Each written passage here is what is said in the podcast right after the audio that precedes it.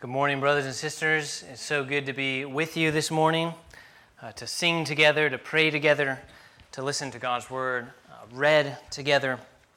Uh, go ahead and turn with me in your Bibles to the book of Ruth, Ruth chapter 4. Uh, Ruth 4. And if you're using one of the Bibles provided underneath the chairs, you can find today's passage on page 224, 224.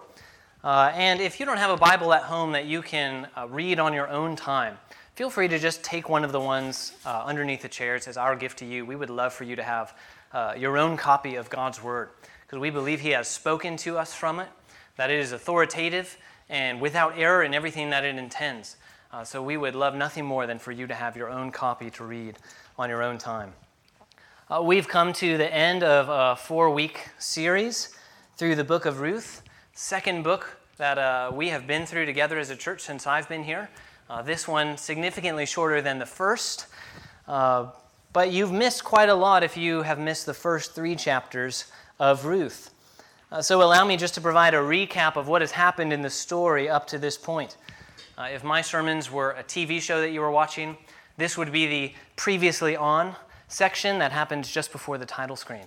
Uh, don't skip this portion. It has important info for what's going to be in the content of chapter 4. I was tempted uh, in coming to chapter 4 to just reread uh, the whole book. Uh, but let me just encourage you to do that uh, at home later today if you would like. But Ruth is an amazing story of how God can work through great tragedy, uh, in, even in the most bitter of circumstances and yet bring about great blessings through them. That's what we see in the life of Naomi, Ruth's mother in law. In chapter 1, she has a Job like experience. Uh, her family leaves the promised land due to a famine and goes into uh, the enemy land of Moab. And during that time, her sons take Moabite wives. And after 10 years of living there, all of the men in the household die. Naomi's left without a husband, whose name is Elimelech, without her two sons, but she is left with two daughters in law from Moab. She is elderly beyond the years of being able to uh, bear children herself. She has no husband, no prospects, no sons to take care of her in her old age. She reaches the end of herself. So she decides to return to Bethlehem because she hears that there uh, is food, again, that the famine is over, and she cares for her two daughter in laws, so she attempts to send them away back to their homeland in Moab. Uh, one of them does, but the other, who is Ruth, clings to her. And the way that she clings is very important. It's this word hesed that we've talked about. It's normally translated as steadfast love or covenant loyalty or loving kindness, and it is often used to describe the way that God is faithful to his people. Ruth is faithful to her mother in law, Naomi. So the fact that we see Hesed in a Moabite woman is incredible. Uh, she even says to Naomi in chapter 116, Where you go, I will go. Where you lodge, I will lodge. Your people will be my people, and your God, my God upon returning to Bethlehem. Naomi is in a pitiful state. She mourns that the Lord has dealt bitterly with her. She says she went away full, but the Lord has brought her back empty. But there is a sliver of hope for Naomi in that they return at the beginning of the barley harvest. In chapter 2, then, Ruth demonstrates great character in placing herself in danger by going out to the fields to provide for Naomi and collecting grain. This is during the time of the judges, remember. There's no king in the land. The way that the time of judges is described in the book of Judges is that everyone was doing what was right in their own eyes. It was a time of chaos. And so Ruth goes out to glean from the fields, trusting in God's providence to provide for her. And then as she goes out, the author sarcastically tells us that she happened to come to the field of a man named Boaz, who happened to be a relative of Elimelech, Naomi's late husband. This has huge implications. By being a relative, he is identified as someone who could potentially take Naomi and Ruth under his wing. In fact, it was an obligation according to the law of Israel that family members were to act as guardian redeemers for their lineage and for their land. Boaz is shown to be honorable and a worthy man in the way that he treats his worker, his workers, and the way that he provides for Ruth goes beyond any kind of kindness that was expected through the harvest. Ruth returns to Naomi overflowing with grain to give her, and Naomi realizes that the Lord is providing for her even in such dire circumstances.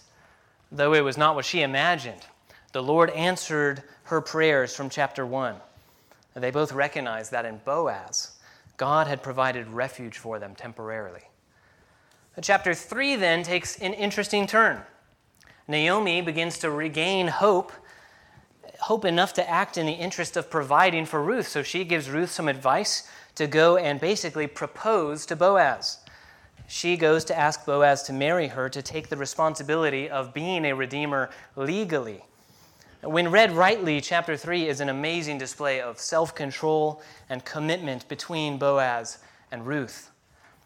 Ruth asks to remain under his wings of protection forever as his wife. And Boaz prioritizes Ruth's reputation, her legal standing, and the rights of another family member who stands first in line to redeem them before Boaz. So he tells Ruth to wait while he goes to the other redeemer to meet him. In any case, there is hope that Ruth and Naomi will get redeemed, but the mention of another redeemer means that it might not be Boaz. Well, chapter 4 brings the entire story to an epic conclusion. The questions looming in the background since chapter 1 are Will Naomi's family end in extinction? What will become of this elderly widow and her, and her Moabite daughter in law? With all that in mind, let's read our text together now, as I prefer to let the speak text for itself before providing my own comments. Ruth chapter 4. Now Boaz had gone up to the gate and sat down there. And behold, the Redeemer, of whom Boaz had spoken, came by. So Boaz said, Turn aside, friend, sit down here. And he turned aside and sat down. And he took ten men of the elders of the city and said, Sit down here. So they sat down. Then he said to the Redeemer, Naomi, who has come back from the country of Moab, is selling the parcel of land that belonged to our relative Elimelech. So I thought I would tell you of it and say, Buy it in the presence of those sitting here and in the presence of the elders of my people.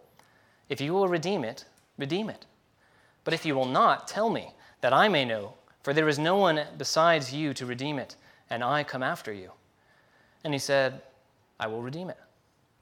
Then Boaz said, The day that you buy the field from the hand of Naomi, you also acquire Ruth the Moabite the widow of the dead, in order to perpetuate the name of the dead in his inheritance. Then the Redeemer said, I cannot redeem it for myself, lest I impair my own inheritance. Take my right of redemption yourself, for I cannot redeem it. Now, this was the custom in former times in Israel concerning redeeming and exchanging. To confirm a transaction, the one drew off his sandal and gave it to the other. And this was the manner of attesting in Israel. So when the Redeemer said to Boaz, Buy it for yourself. He drew off his sandal. Then Boaz said to the elders and all the people, You are witnesses this day that I have bought from the, from the hand of Naomi all that belonged to Elimelech and all that belonged to Chilion and Mahlon. Also Ruth the Moabite, the widow of Mahlon, I have bought to be my wife, to perpetuate the name of the dead in his inheritance, that the name of the dead may not be cut off from among his brothers and from the gate of his native place. You are witnesses this day. Then all the people who were at the gate and the elders said, We are witnesses. May the Lord make the woman who is coming into your house like Rachel and Leah, who together built up the house of Israel. May you act worthily in Ephrathah and be renowned in Bethlehem. And may your house be like the house of Perez, whom Tamar bore to Judah, because of the offspring that the Lord will give you by this young woman. So Boaz took Ruth, and she became his wife. And he went into her, and the Lord gave her conception, and she bore a son.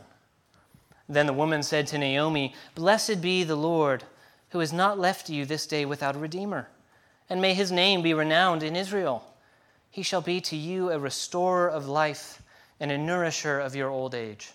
For your daughter in law, who loves you, who is more to you than seven sons, has given birth to him. Then Naomi took the child and laid him on her lap and became his nurse. And the women of the neighborhood gave him a name, saying, A son has been born to Naomi. They named him Obed. He was the father of Jesse, the father of David. Now, these are the generations of Perez. Perez fathered Hezron. Hezron fathered Ram. Ram fathered Amminadab. Amminadab fathered Nahshon. Nahshon fathered Salmon. Salmon fathered Boaz. Boaz fathered Obed. Obed fathered Jesse. And Jesse fathered David. This is the word of the Lord. And this concludes the book of Ruth.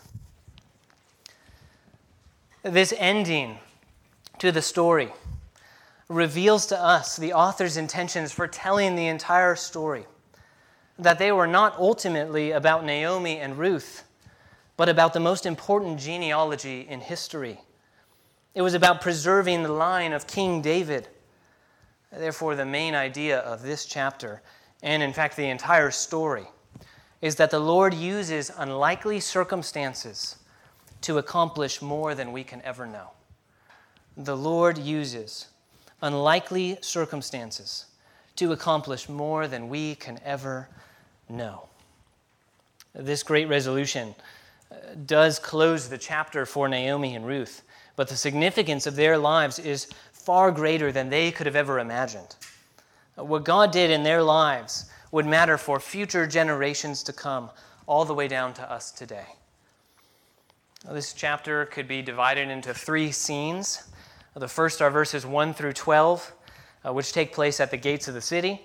Uh, the second are verses 13 through 17 that appear uh, at least nine months after that with the birth of Ruth's child. And then the author concludes with a genealogical record in verses 18 through 22. And I'd like to just take each of those divisions one at a time. So, point one, in verses 1 through 12, we see a field redeemed. A field redeemed. Uh, that is the, the first matter of business that Boaz, Boaz has to tend to. Uh, his intentions are to redeem Ruth and to take her as his wife. Uh, but as I've mentioned already, Boaz is an honorable man who takes the role of guardian redeemer very seriously. Uh, and because he genuinely loves Ruth, he cares for her family as well. Uh, his actions as redeemer would be, pri- would be primarily to Naomi's family as her late husband Elimelech is his relative. So, in order to marry Ruth and to properly redeem her name in the land, he must redeem Naomi's land.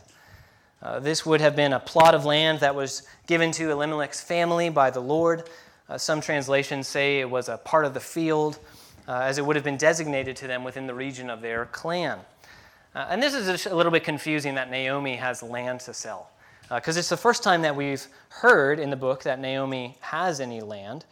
But what most likely happened was when the famine happened, the land stopped producing, so they left. Uh, and then, most likely, while they were gone for 10 years, uh, someone else moved in and was occupying the land. So the situation is one in which Naomi has the right to the land, uh, but being a woman in her own culture is not able to retain it for herself. That's usually when a family member can step in and legally purchase the land to give it back to them. Uh, buying the land means you acquire everything in their inheritance, which would include Ruth above all else. So Boaz goes to the gates of the city. Uh, and the gates were just historically speaking where a lot of the legal business uh, would happen. Uh, the elders or judges of the land would meet there, and so Boaz goes directly there, like he told Ruth he would. And it's interesting, if you look again at verse 1, you'll see it says, And behold, the Redeemer of whom Boaz had spoken of came by. It's not so obvious when uh, it's in English, the way that we read it, but uh, the way that, or, or the phrase rather, that's used here is very much the same as when Ruth goes out into the field. Uh, the language is something like, it just so happened. By happenstance, the other Redeemer that Boaz had spoken of came there at the same place and at the same time. It's another way the, the author of the book pointing to God orchestrating all of these events. Boaz grabs the Redeemer, makes him sit down. We have no idea if these two people really even know each other. Uh, Boaz doesn't seem to tell anyone what he's doing. He grabs 10 other elders, uh, which basically was uh, 10 among a group of about 70 uh, elders or judges in the land that would typically oversee disputes and legal matters. So, any kind of legal uh, status would need to be officially, publicly recognized by a, by a group of representatives from this body of elders. And so he grabs them, he sits down with the other Redeemer, and then he explains the situation that Elimelech, who is deceased now, has land that needs redeeming. But he cannot redeem it unless the first Redeemer refuses to. Uh, so, this action urges the first Redeemer to make a move so that Boaz will know whether or not he needs to step up and do it. And it must be the case that whoever this first Redeemer was, and he's specifically not named in the book, which is interesting. Uh, he's, he's basically described as Mr. So and so, this unnamed person. Uh, they must not have been that closely related to Elimelech, uh, because at least if we read between the lines, it appears it's been several weeks since Naomi and Ruth have come back, since we've been through an entire harvest, and neither one of them have done anything. It also seems to be the first time this Redeemer is hearing about the situation. But the Redeemer agrees to buy the land at first, which might have caused you to gasp. Uh, we think, oh no, this can't happen. It's a good thing, of course, but we don't want another Redeemer to buy the land. We want Boaz and Ruth to end up together. And you'll notice that Boaz waits to give all the terms of the agreement until after. He jumps in and tells him, by the way, when you do this, if you do this, you also acquire Ruth the Moabite. And once that little detail makes it into the business, the first Redeemer then recalculates and declines, uh, which seems a little privileged to us. It sounds perhaps maybe even discriminatory. Uh, and there is definitely a stigma against Moab. So it doesn't do Ruth any favors to be defined as a Moabitess or a widow. Uh, it also appears that Boaz is using that negative trait to get what he wants out of the deal. Uh, but that makes it sound like Boaz is a little slimy, and that's not what's going on here. Uh, it actually appears that Boaz is helping the first Redeemer understand the implications of everything. And the reason I think that is because of what Boaz says right after he mentions Ruth the Moabite. He says in verse 5, the widow of the dead, in order to perpetuate the name of the dead in his inheritance. That sentence makes it clear that a levirate marriage is required as part of the land purchase. Uh, why? Because Ruth has lost a husband and she has no sons mentioning that she is a widow and, need, and the need to perpetuate the name of the dead for the inheritance means uh, that uh, the Redeemer would need to try to provide a son who would then receive the inheritance of Naomi as he grew older. Uh, this is made very clear by what Boaz says in, cha- in verse 10 to the witnesses. Uh, basically, the firstborn would go to Naomi and Elimelech's line. Uh, what this does is makes this whole transaction much more costly for the Redeemer.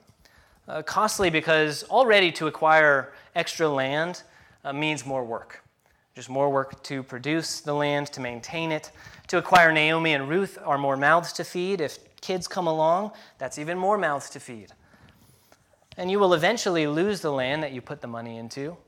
As the son grows older, uh, you don't receive the benefits. He does. So it's not so simple of a deal. It would have decades of implications.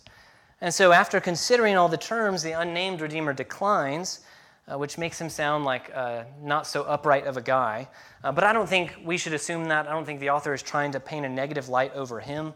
I think he's simply acting how we would expect anyone to act in light of those circumstances. Not to mention, I think Boaz told him that he would redeem Naomi if the first Redeemer didn't. so that it would make, him, make it easier for him to decline the offer. It's less pressure if another redeemer comes after you and is willing. So Boaz buys the field officially, and they perform uh, the equivalent of basically uh, shaking hands or signing a contract. Uh, if you're a, a, kid, maybe this is like a pinky promise or, or a handshake where you're sharing saliva. I never did that as a kid, but in movies, that's what they did. Um, this is unusual to us the removing of a sandal and giving it to the other person. Uh, but this is how legal business was settled and finalized. Uh, it was likely a way to symbolically allow another to stand in your place. Uh, Boaz, therefore, by receiving the sandal, figuratively steps into the shoes to fill the role as guardian redeemer. And once the business is done, there appears to be celebration. Uh, the witnesses bless Boaz in prayer, hoping the Lord would build up the house of Israel through Ruth joining his family. And it's truly incredible the way that they, or what they say, their hopes for Ruth are. Uh, first, they say, Let her be like Rachel and Leah. And if you don't know who Rachel and Leah are, these are like the matriarchs of Israel. Uh, these are like the most famous women in Israel's history, uh, married to patriarchs of Israel. Uh, together, they both gave birth to uh, 12 sons that became the heads of the 12 tribes of Israel. It's incredible to think that someone would say that about a Moabite woman. Uh, they also mention Perez and Judah and Tamar, which uh, was a famous example in Israel's history of a levirate marriage. It's a famous example of a time that the Lord produced uh, children through unfortunate circumstances uh, involving uh, death in the family and the need to produce an heir to continue the family line. Uh, you can read about that account in Genesis 38 later if you're curious. But through Tamar comes Perez, who is a significant head of the household, leading down to Boaz and eventually David. And it's shocking to hear such a blessing over the situation that the Lord would do amazing things through the unlikely marriage of Boaz and Ruth. So, how can we apply this first section to our lives? Uh, first, friends, we should cherish the gift of salvation. Redemption is costly. That's one of the things we learn from this situation. What is emphasized in this part of the story is the cost of the Redeemer. Boaz takes all the risk to show this kindness to Naomi and Ruth, but all the risk and sacrifice of Boaz pale in comparison to the cost that our Lord Jesus paid to secure our redemption. He gave his very life. Jesus himself became a curse for us. He was despised by men so that we might be saved. Brothers and sisters, cherish the salvation that was bought for you by the blood of Jesus. Let it always be in the back of your mind that salvation came at the greatest cost imaginable. And consider the implications of the love and commitment that must come from the one who paid that cost. The second point of application take the high road of integrity in life. Take the high road of integrity. Uh, not only is redemption costly, but integrity can be inconvenient.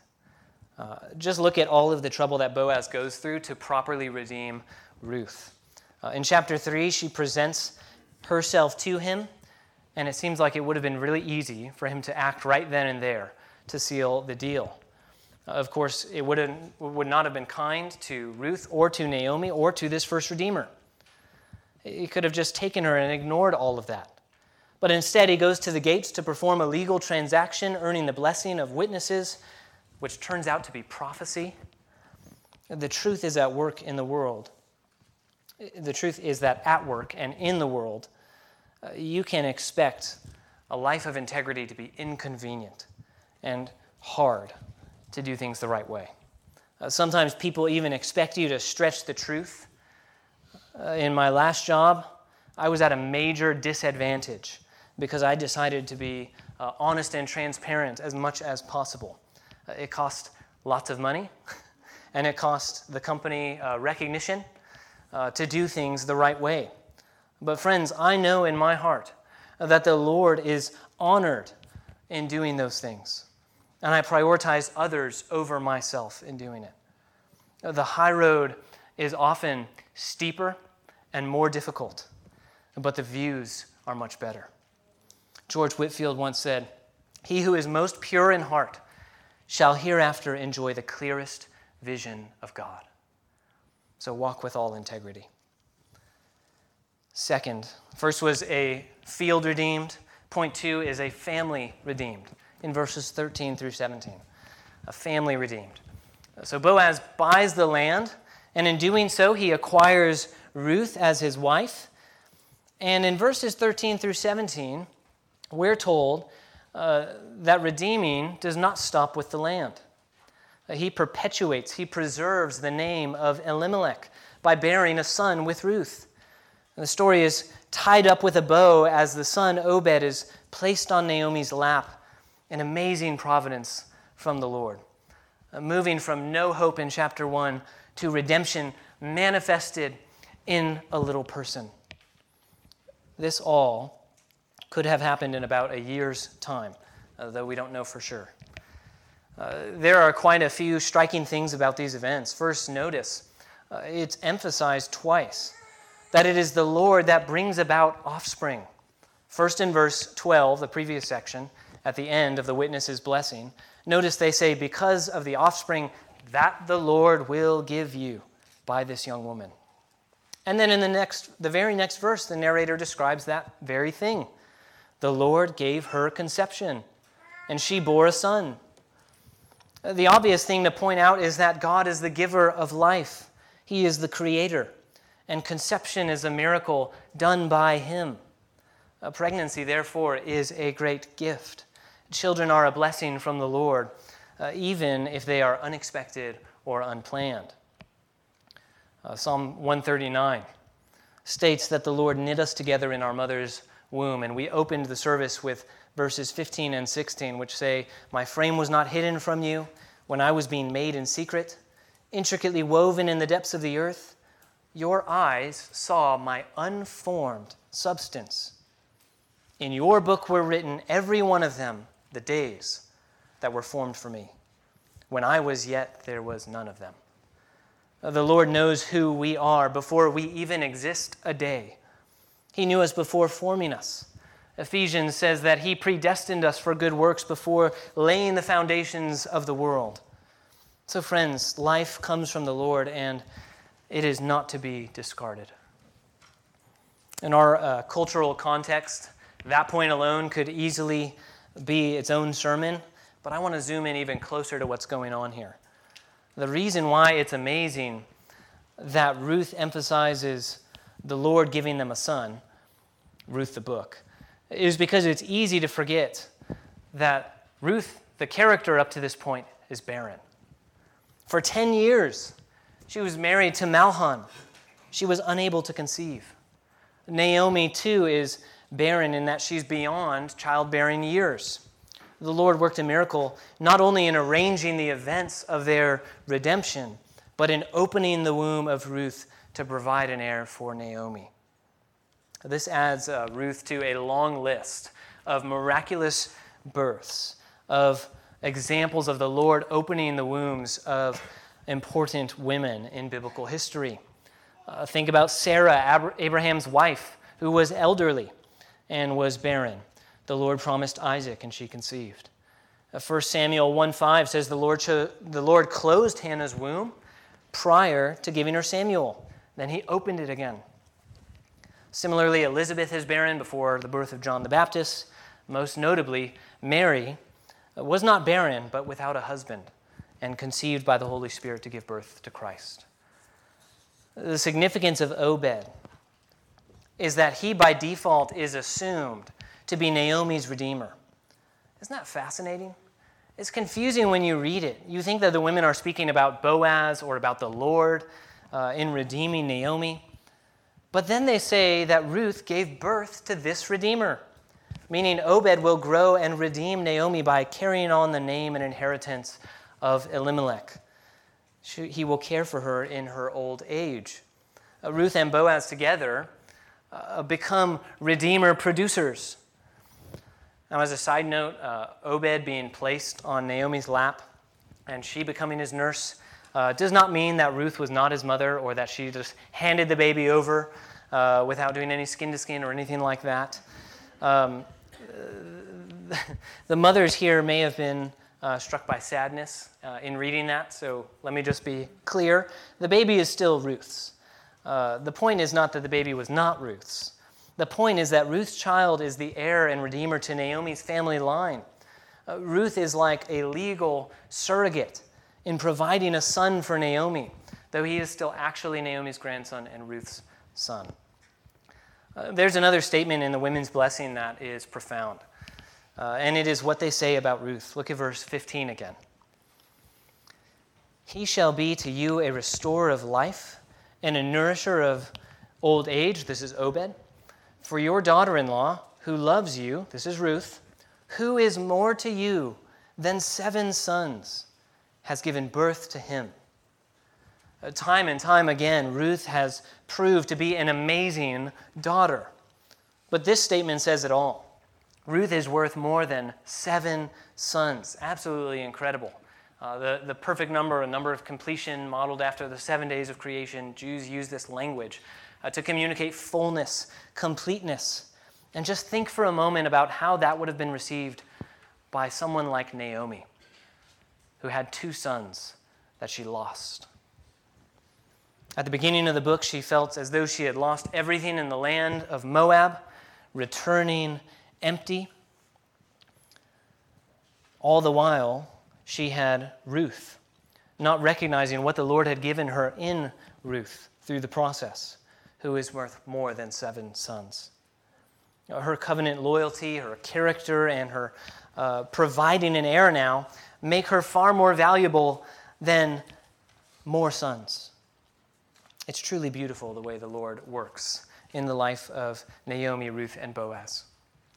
Uh, the, Ruth, the, the book of Ruth, as we can tell from this conclusion, uh, is really all about Naomi and her family, how the Lord redeemed them, it progresses from her returning to Bethlehem, perceiving herself to be empty, and then gradually throughout the book, just being filled nonstop by the Lord until now she's more full than she has ever been.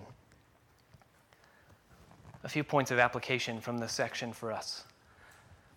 Now, brothers and sisters, we should keep a God's eye view of things in our lives. Not that we can see and know everything God does the point is actually that we cannot. But we know that He can see and know all things. So we should keep in mind that the Lord is working in and through our lives in a million different ways that we could never know. Naomi could not have known how the Lord would use Ruth in her life or even the great tragedy.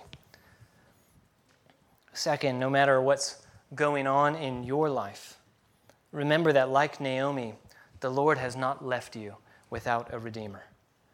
Did you notice that beautiful line in verse 14? The same is true of us.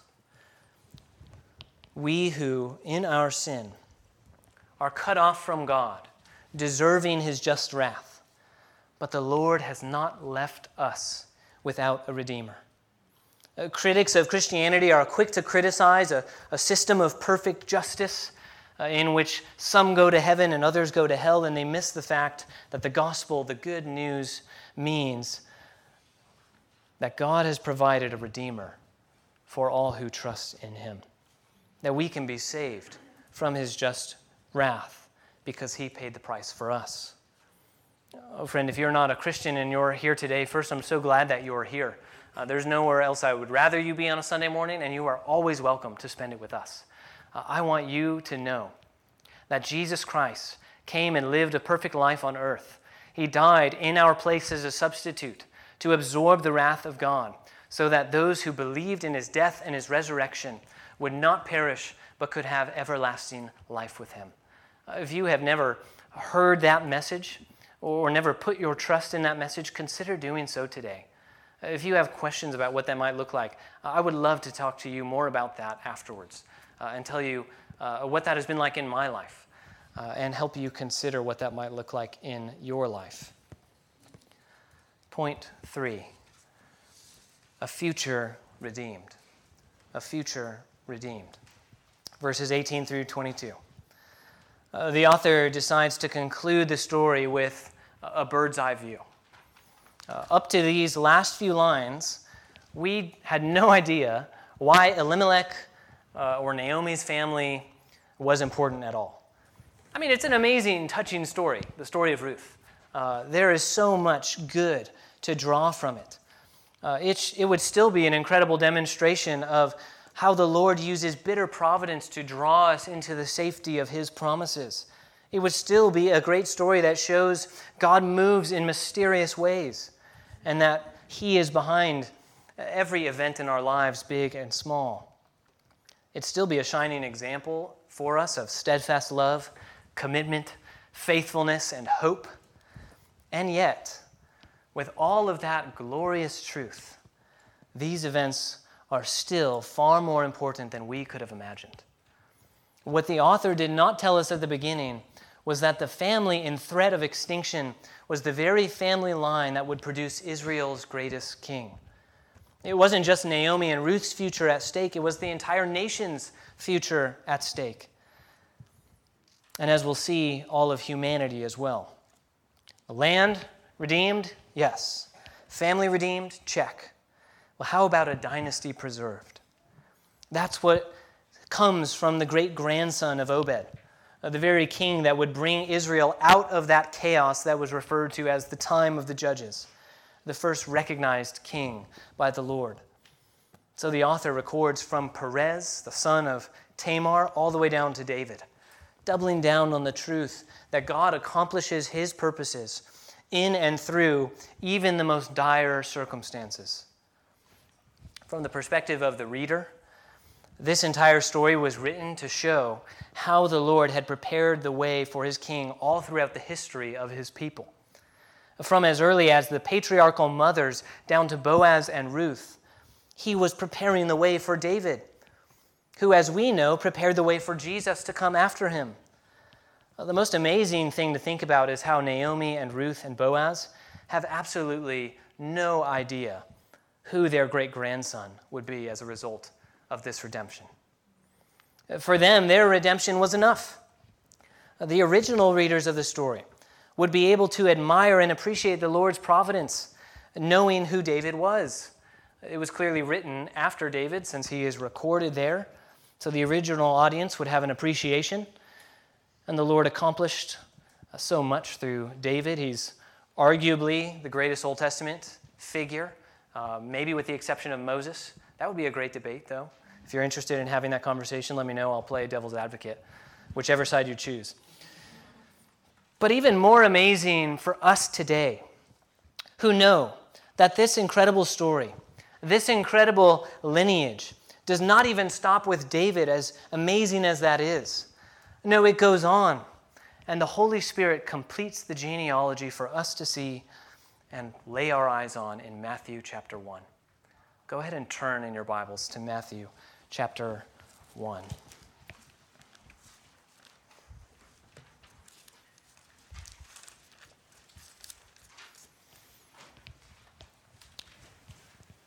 From verses 3 through 6 of Matthew chapter 1, you have an almost identical list to that at the end of Ruth. Uh, verse 3 says, And Judah, the father of Perez, and Zerah by Tamar, and Perez, the father of Hezron, and Hezron, the father of Ram, and Ram, the father of Amminadab, and Amminadab, the father of Nahshon, Nahshon, the father of Salmon, and Salmon, the father of Boaz by Rahab, and Boaz, the father of Obed by Ruth, and Obed, the father of Jesse, and Jesse, the father of David the king. One of my favorite observations about Matthew's genealogy is that Ruth is one of three women included, or named rather. Uh, Bathsheba is referred to, but not named. Ruth is one of three women named in this genealogy. Tamar is another, who we've spoken of already. The other is Rahab, the Canaanite prostitute who feared the Lord when the spies entered the land. Guess whose mother she was? Boaz's. I can't help but wonder if part of the reason Boaz was so kind to provide shelter to Ruth was because he knew that his mother was also a Gentile looking for refuge under the wings of the Almighty. Matthew continues the genealogy through Israel's kings to the deportation and after exile, all the way down to verse 16, we see the list completed. And Jacob, the father of Joseph, the husband of Mary, of whom Jesus was born, who is called Christ. As significant as David is, uh, to us, the meaning is even greater because we know that from David came the Messiah, King Jesus, the King of the universe, the Redeemer of all our souls, the firstborn of creation, who took on flesh and walked among us, never sinning, laying down his life to save his people, the Good Shepherd, the resurrection and the life. In the life of Naomi and Ruth, the Lord prepared the way for the Messiah for the very Savior of the world. Friends, never limit the purposes of God Almighty to one particular person at one particular place at one particular time. God is always doing things beyond ourselves. Uh, if there's anything to learn from the book of Ruth, it's that we shouldn't assume God's work in the world is limited to what's going on in our own lives to what we can perceive. He has worked throughout all history to bring about his Redeemer for mankind. The Lord uses unlikely circumstances to accomplish more than we could ever imagine. The story of Ruth demonstrates that beautifully. Therefore, as Christians, we can have confidence that whether or not we feel empty or full or bitter or sweet or desperate or safe the Lord is our refuge. He is a redeeming God who shelters us under his wings. That means that for us, we have hope in all circumstances because we know God is working. We have joy in all circumstances because we know that no matter how bad they are, they cannot separate us from his love, like we read earlier from Romans 8. John Piper said, For the Christian, there is always a connection between the ordinary events of life and the stupendous work of God in history. God has revealed to us all things pertaining to life and godliness because He has revealed to us the very center of His plans to redeem mankind, His Son Jesus. For those who are called according to His purposes, He will continue to use unlikely circumstances to do more than we can ever imagine. Let us never forget that. And let us glory in our Redeemer, Christ Jesus. Let's pray.